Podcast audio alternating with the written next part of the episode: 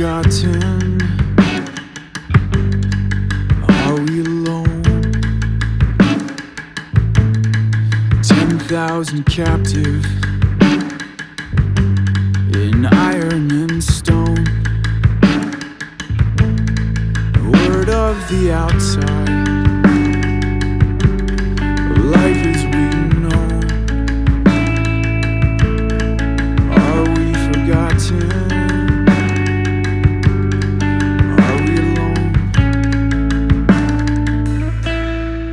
good evening. As many of you would know by this point, is for the last, before I came here, for about five years, I, I preached week in and week out at the previous church. And the big difference between there and here is I didn't have a mic pretty much any of my time there. And so Leanne was probably, probably wonders every time I preach, I never sing. Um, and it's not because I don't want to sing or I don't enjoy the singing. It's that I'm so worried that this mic is somehow going to cut on while I'm singing in the crowd. I- It's not even on, and I'm controlling it. I know it's not going to cut on, but I'm so nervous of that um, because I cannot sing whatsoever. Um, I'm not the best preacher, but I'm definitely not a good singer. So, uh, but this evening, on a, a lot more serious note than that, if you would turn with me, we're going to mainly be in Genesis chapter one and three. Uh, and then later on, we're going to look at some scripture in Colossians. But Genesis chapter 1, and then we're going to skip to chapter 3. Uh, in just a moment, I'll tell you where we're going to be exactly in those two chapters. But really, to begin off with this evening, I want to first and foremost um, just kind of say that this was a sermon that if you if you were here last Sunday morning, you know that I was planned to preach last Sunday night instead of tonight, but the weather kind of caused an issue there, and so this sermon is one that I was planning on preaching last Sunday, and I didn't plan on saying this because uh, the three kids they were still here with us then. But I, I, wanted to say right now, just from the bottom of my heart, and I, I didn't even talk to Sarah about this beforehand. That's how well planned out I can be sometimes. But we want to thank y'all for just the love and care that you've shown our family, as well as them three, the two weeks that were there, they were here with us, and then just continue to be in prayer with us that they would come exactly when God would have them to be in our family forever. And that, that's what we're praying for, and we're hoping for it to be very, very soon. Uh, but I would just encourage you as a church family to continue praying with us as we uh, just seek out the process at this point. But this evening, if you would, I'm going to be in Genesis chapter 1. We're going to look at 26 through 28. And then after that, we're going to skip over to chapter 3 and we're going to look at 16 through 19. Now, after I read chapter 1, I'll kind of pause and tell you where we're going to be in chapter 3 just so you can catch up with us. But it starts off with this. It says, Then God said, Let us make man in our image, after our likeness, and let them have dominion over the fish of the sea, and over the birds of the heavens, and over the livestock, and over all the earth, and over every creeping thing that creeps on the earth. So God created man in his own image. In the image of God, he created him, male and female, he created them. And God blessed them. And God said to them, Be fruitful and multiply, and fill the earth and subdue it, and have dominion over the fish of the sea, and over the birds of the heavens, and over every living thing that moves on the earth. Then look at chapter 3, verses 16 through 19. It says, To the woman, he said, I will surely multiply your pain in childbearing. And your pain shall bring forth children. Your desire shall be contrary to your husband, but he shall rule over you. And to Adam he said, Because you have listened to the voice of your wife and in eating the tree, the fruit of the tree of which I've commanded you, you shall not eat of it. Cursed is the ground because of you. In pain you shall eat of it all the days of your life. Thorns and thistles it shall bring forth for you, and you shall eat the plants of the field. By the sweat of your face you shall eat bread till you return to the ground, for out of it you were taken, for you are dust, and to dust you shall return. Let's pray. Dear Heavenly Father, we love you and thank you just for the privilege and the honor it is to be in your house once again today. God, you are worthy of all praise. God, you are more worthy than any praise that we can give to you. But God, we thank you that we have your ear, that we are able to do so. God, we thank you for Christ and the redemption that is found in him. And in this moment, as we come now, Father, take me and hide me behind your word and your word alone. And God, allow us to listen to the words that you would say to us, God, and not only hear it, but God, apply it to our lives today. We love you and we thank you so much. In your son's perfect and holy name. Amen this evening as you just kind of paid attention to these two verses, there's a lot of ways that you can go in a, in a set of scriptures like this. Because simply this is God creating man, giving man a job, and then we see the fall of man happening. This is really essentially the beginning of the gospel in and of itself, is that we're created by God, but we ruin that. And that's really the beginning here, but that's really not the direction I want to go this evening. The direction we really want to kind of approach in this moment sermon is something that I feel like is going to be fitting for each and every one of us in some capacity or another. And the reality is, is because we all individuals here have something that's in common, if not all, most of us, and that is that we all have some kind of occupation, a job, or something that we do regularly in our lives. For myself, as, as you could tell, I'm the youth pastor here, but also I work as a postal worker and I'm a full-time student. Uh, and if you kind of step back into your life, there's some kind of occupation or job that you have in your life. And I just listed some of that I really thought of when I thought of our church context. And the first one that came to my mind is a teacher, because that's going to knock out like a fourth of you, right? That you're teachers, uh, but we also see construction workers, we see ministers, we see stay-at-home parents, stay-at-home wives or husbands, we see stay-at-home grandparents grandparents, we see volunteers, students, athletes, we see factory workers. We see various different occupations represented in this church. And if we really took a, uh, take a step back and look at it from afar, they wouldn't look like there's much in common between us as a congregation when it comes to our occupation. But in all reality, the thing that brings us all in common is that we are all called to work. And that's really what we're going to look at in these two sets of scriptures. And then we're going to step into Colossians afterwards and see how we now then should work. And really what we're going to see in these two sets of scripture, and this main thing that I want to kind of pull out of it for us and highlight for us is that God has created work. It is God's design for us to work, but the fall causes work to be difficult. And due to this, there will always be this tug of war between us and our work relationship. But then when we step into the Colossians, what we're going to see is that rather than looking at it in the negative always, what we should understand and know, and how we should walk away from this is to be reminded that we are called to work for God's glory, not for ourselves, for our employer, or even to provide for our families. That the main reason in which we work is to bring God glory and God glory alone. And so as we look at that, I wanted to just begin with this idea that I am not perfect in this. I don't know if Miss Brenda is here. She is. She's standing back there. I'm going to call her out a little bit. If you didn't know, me and her work together some. Uh, I'm not always there. She's not always there. We both part time. Uh, but really, I thought about this this evening as I was kind of reviewing, and I thought about Saturday alone. Saturday alone was just a weird day, and I was late to work. This is not something that I have perfected in my life. This is something that God is still sanctifying me in. I was 10 minutes late. I worked 10 minutes late. It all worked out fine. But in all reality, I have not completed this in my life. So I'm not standing before you as someone that's got this figured out and has nailed this down completely. I'm standing before you as somebody in the churches and working and, and trying to be this better father, husband, employee, minister of the gospel in whatever capacity I can. But I don't have it all figured out.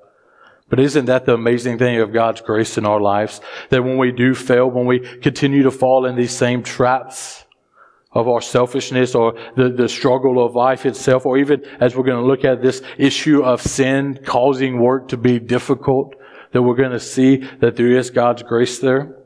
And so if you would, let's turn our attention to Genesis chapter 3, uh, chapter 1, tw- starting in verse 26.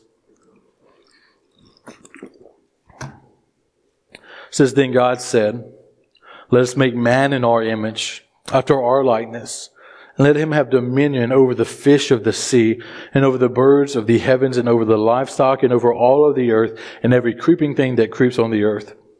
So God created man in his own image. In the image of God, he created him, male and female, he created them. Now, 26 we're going to see kind of also in 27, and I don't want to spend a lot of time in verse 27, but I just want to highlight this fact that we are created in God's image. And really what this means is that we were created to be image bearers of God on earth.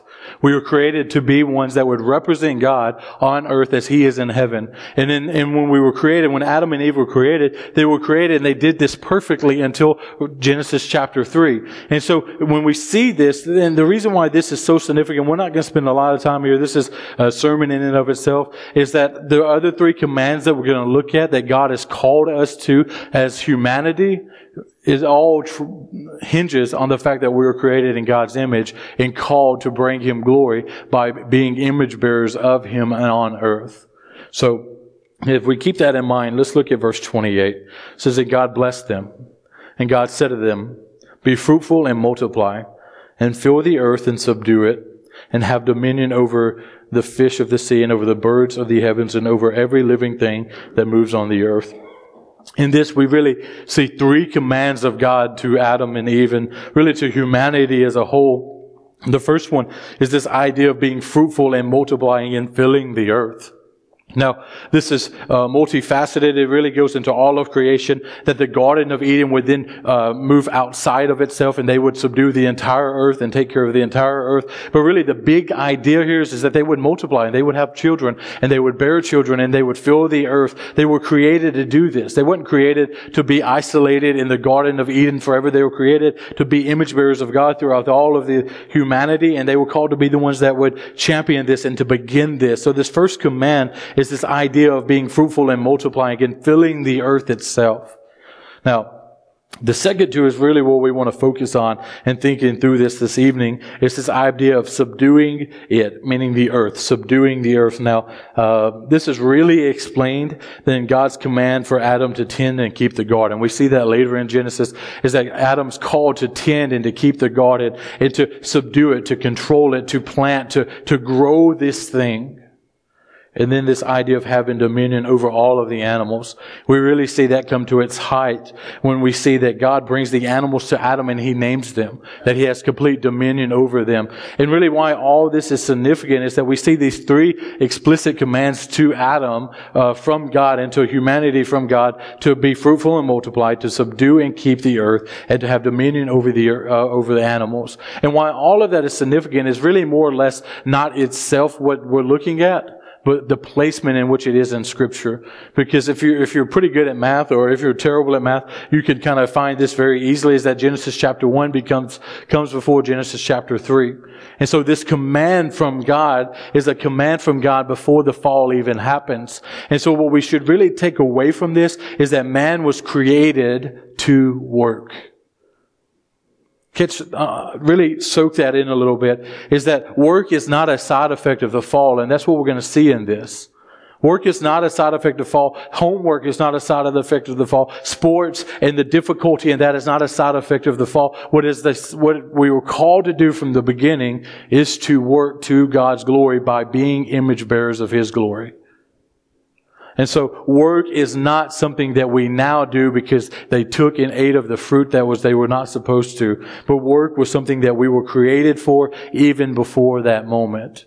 Now the issue comes in is with the fall. And the issue that now work is more difficult is because of the fall itself. And that's what we see in Genesis chapter 3, 16 through 19. And really, as we kind of reapproach it, let's look at it. It says to the woman, he said, I will multiply your pains in childbearing, and pains you shall bring forth children. You will desire shall be contrary to your husband, but he shall rule over you. And to Adam he said, I'm going to skip to verse 18. Thorns and thistles it shall bring forth for you, and you shall eat the plants of the field. By the sweat of your face you shall eat bread until you return to the ground, for out of you were taken, and for your dust, and to dust you shall return.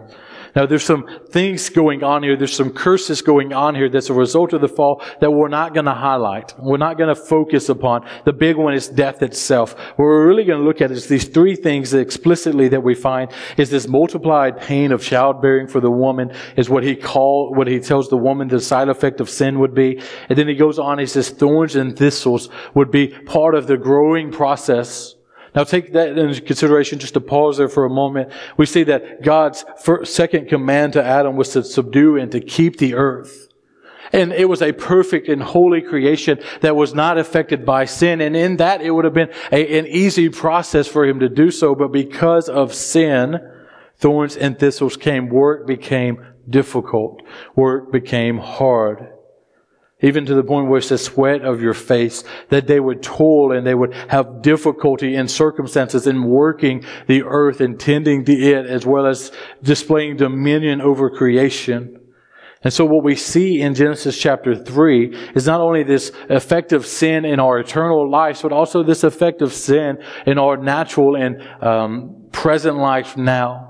But what I want us to really take from these two things before we even look at Colossians, and that's what we're going to spend a good bit of our time, is really this idea is that we were called to work. But because of sin, work is now difficult, and there's this natural tug of war between it. Now I want to go back just and pause for a moment. I'm not sure what your work would be. I'm not sure if it's school for some. I'm not sure if it's teaching or manual labor or if it's sitting in front of a desk all day. Work is work. And if it's staying at home and tending to children, no matter what you do in this life, you're working. And it is going to be difficult. And there is going to be this tug of war that you're going to not enjoy it all the time. But see, Colossians would teach us something that we really should understand. And so if you would, turn with me to Colossians chapter 3. We're going to look at 22 through 24. Colossians chapter 3, 22 through 24.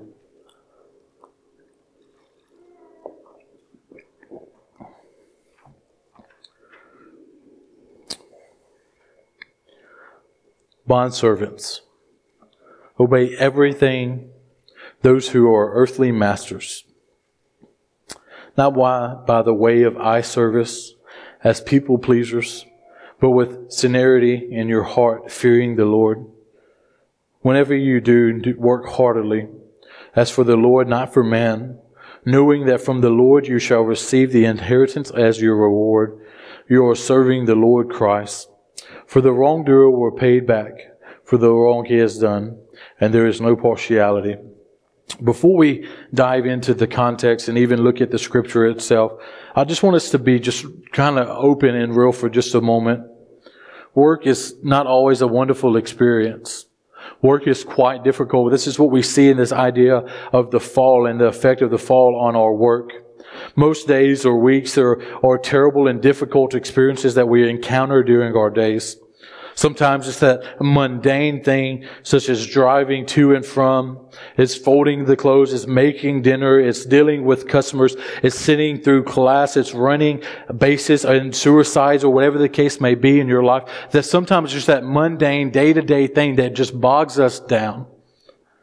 But sometimes that's not including this very taxing parts of our day, such as the extreme manual labor, the terrible weather conditions, the, the staring at a computer for hours, having to use your mental capacity. It's yelling and screaming babies. It's AP exam. It's math class. No matter what it is, there's easy and harder times. And sometimes it's those extremely difficult moments of our work or our school. And sometimes it's that very easy, mundane things that are thoughtless. Regardless of what you're looking at, work is not always peachy. Work is not always hunky-dory, easygoing. Work is difficult. And what I'm about to explore in Colossians isn't going to make it magically better. It's not going to make it when you go to work tomorrow, make the mundane and the difficult disappear and go away. It's just going to give you a little bit of a purpose behind what you're doing. And that's what's important. And so, as we look at Colossians chapter 3, 22 through 24, just to get a little bit of context of what's going on so we can rightly understand this passage a little bit, we see that Paul is addressing the roles in Christian households. He previously addressed the wives and husbands, children and parents, and then right after these set of verses, he addressed the masters in the follow, in these following verses. But really to understand this, we need to understand this word bondservants. Really, this word bondservants, it's, it's, and even in your translations, especially if you have a King James version, it may even say slaves. Uh, and the reason why I want to address this word is because it's not, it's not really slavery as we've known in American history. It's not really that aspect of bondservants and slavery. It's more or less this idea of an agree, a legal agreement between two parties for where one would work off their debt to the other.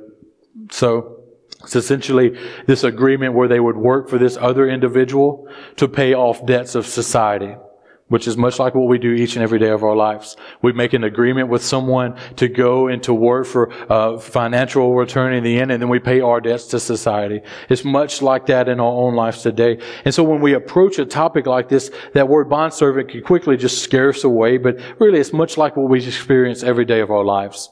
If you're a teacher or if you own your own business, if you work for the post office like myself, or if you work for a church, whatever it is in your life, that this is an agreement that you have made with that individual that you're going to go and do this certain task, and in doing this certain task, you will receive something in return. And much like a bondservant was. And so, with that out of the way, let's look at this verse kind of sentence by sentence. Who says, obey in everything those who are earthly masters. Now, obviously with our occupations, if our employers are calling us to do something that is contrary to God's word and contrary to morality or unethical, then this wouldn't, this wouldn't be this, the right approach in this moment. Right? Because first and foremost, you're a child of God, so therefore you stand behind His word, not behind your employee. But outside of that, if there's a task in which our, our, our bosses or our employers call us to do, then we're called to do them. If it's and you're in school and you're called to do the homework or you're called to take the test, that you're called to do that. Why? Not because it's going to help you later in life, because that's our common response when it comes to schoolwork, but rather this is what's being asked of you now. Much like any other occupation, any other job we have in this life, we're called to, when we have expectations our life, we are to live them out. We're going to see why in just a moment. But he begins by that. It's just simply obeying to, to accomplish the task that is asked of you. He goes on and says, not by way of eye service as people pleasers. When I read this sentence, I, I couldn't help but think, um, and I may not look like it now since I'm 250 and six foot, six foot one, whatever it is, 28 and out of shape and all of those things. But when I was a kid, I, I loved baseball. I still love baseball, but I loved playing baseball. Um, most of the time I played third base or first base, mainly because I was tall and I could throw the ball pretty good. Um, but I, those are the two positions I played. Sometimes I'd play outfield, uh, but I was a big daydreamer. Uh, I, I, really daydreamed a lot, especially when I played outfield because I really hated it. And uh, I always wanted to be that guy, and maybe maybe if you play sports, you can relate to this. I wanted to be that guy that would just jump up and grab the ball that was just getting knocked out of that home run. Oh, I wanted to be that guy that moved, made the diving catch and won the game off that, that last catch that got that one person out that and ended the game. Or hit that home one, home run that, that won the game for us all. That's who I wanted to be. And if I'm going to be quite honest, there's times in my life where I still have that mentality. That I, there's this certain task or this certain job that I do at home that I really just want to be seen for. That's what it, he's talking against in this. Is don't be that person that only does it for the eye service and to please people, but do it rather, as we're about to see, because you're not working for them, but rather you're working for God. See, so often this is, and if we're going to be really honest with ourselves, that you probably fit into that category sometimes too, because you want to get told you did a good job or that you accomplished that. That's what us men do sometimes, right? When we fold the laundry or we put the dishes away or we cook dinner, we wanted our wives to recognize that, right? Because they don't do it often.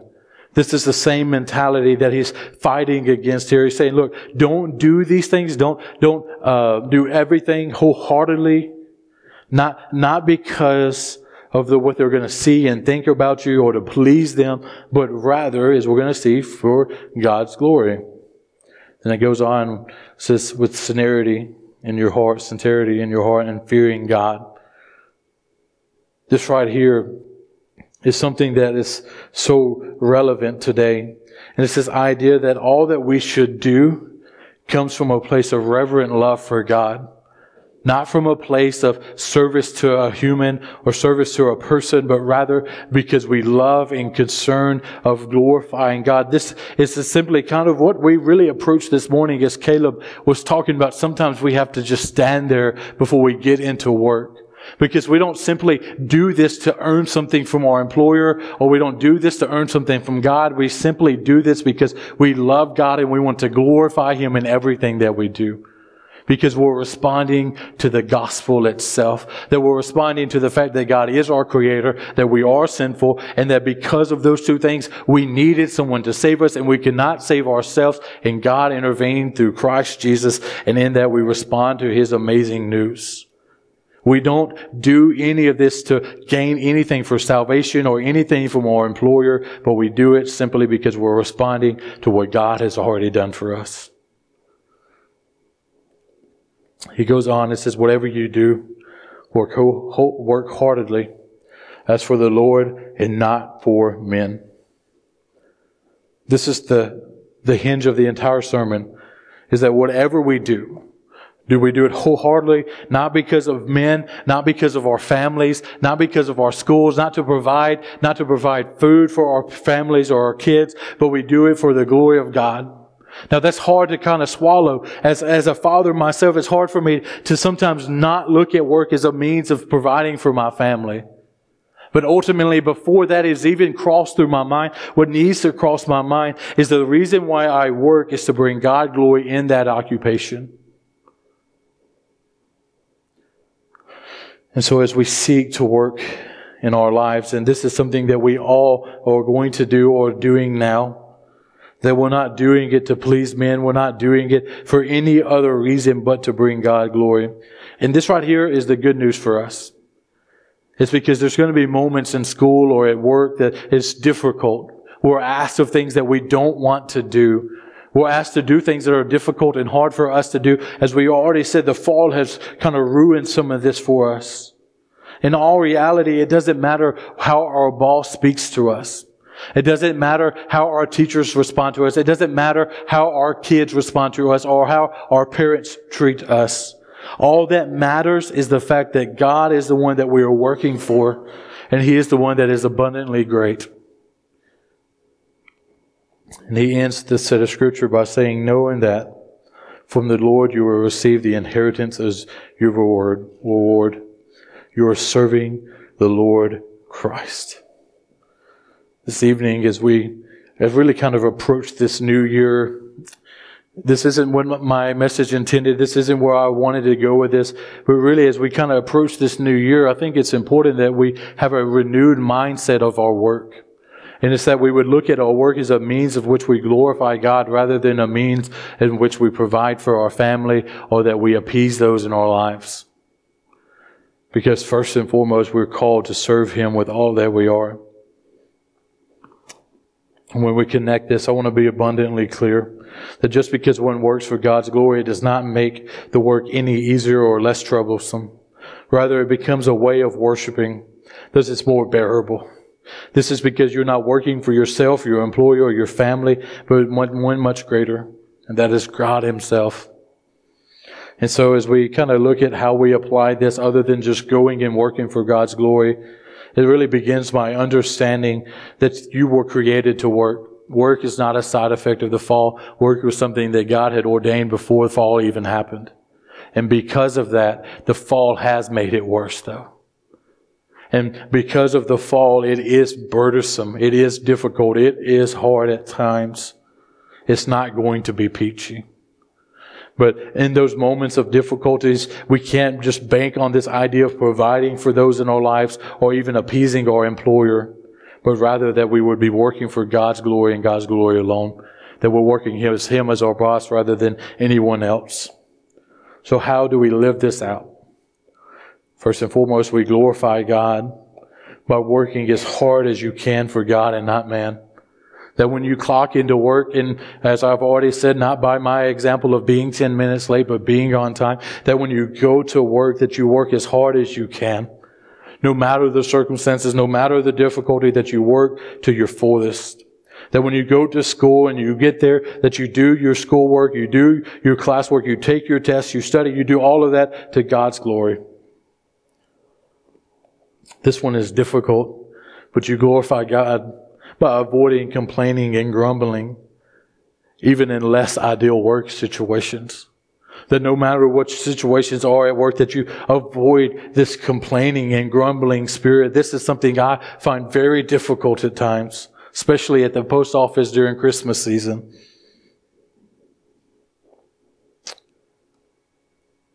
But a big one for some may be that you glorify God by not making work an idol. That you glorify God by not making work the number one priority in your life. There's so much more to life than providing a good financial situation for your family. There's so much more to life than being a workaholic and ending each day extremely tired and not able to do anything else due to working outside of what you should and have to do. The same side of the different side of that same coin is that you glorify God in your work by not making money an idol. The last thing, and I think this is one of the most significant ones for us, especially on a day like this, is that you glorify God by working while you rest, you rest from working. That you take time in your week to rest from your work and you just rest in Him. And the number one way in which we do that is by coming together on Sundays and worshiping Him for how He has provided uh, for us. So, as Leanne comes, though you and I have been marred by sin, though this ultimate image of, though sin has marred this and this work is difficult, through this ultimate image of the invisible God that is Christ, we have been made righteous and whole. So let's take our occupation, our jobs, our school work, and do them to God's glory and nothing else. Not for our own name, not for our employer, not for our teachers, and not even for our families. For this one must be simple ways in which we proclaimers of God's word and God's gospel by working to his glory no matter what. Let's pray. We'd like to thank you for listening to today's episode of the Everyday Ministry Podcast, where we seek to provide quality content first through our full length episodes that release every first and third Monday of the month, and second, through the Minister's Minute. These are short 10 to 15 minute episodes that release every second and fourth Monday of the month, in which one of our co hosts will seek to answer a specific question related to everyday ministry. If you enjoyed today's episode, we encourage you to subscribe and rate the podcast through the podcast catcher of your choice. We can be found on iTunes, Google Play, Stitcher, TuneIn, Spotify, and YouTube. Today we pray peace and grace for you through our Lord Jesus Christ, and happy ministering.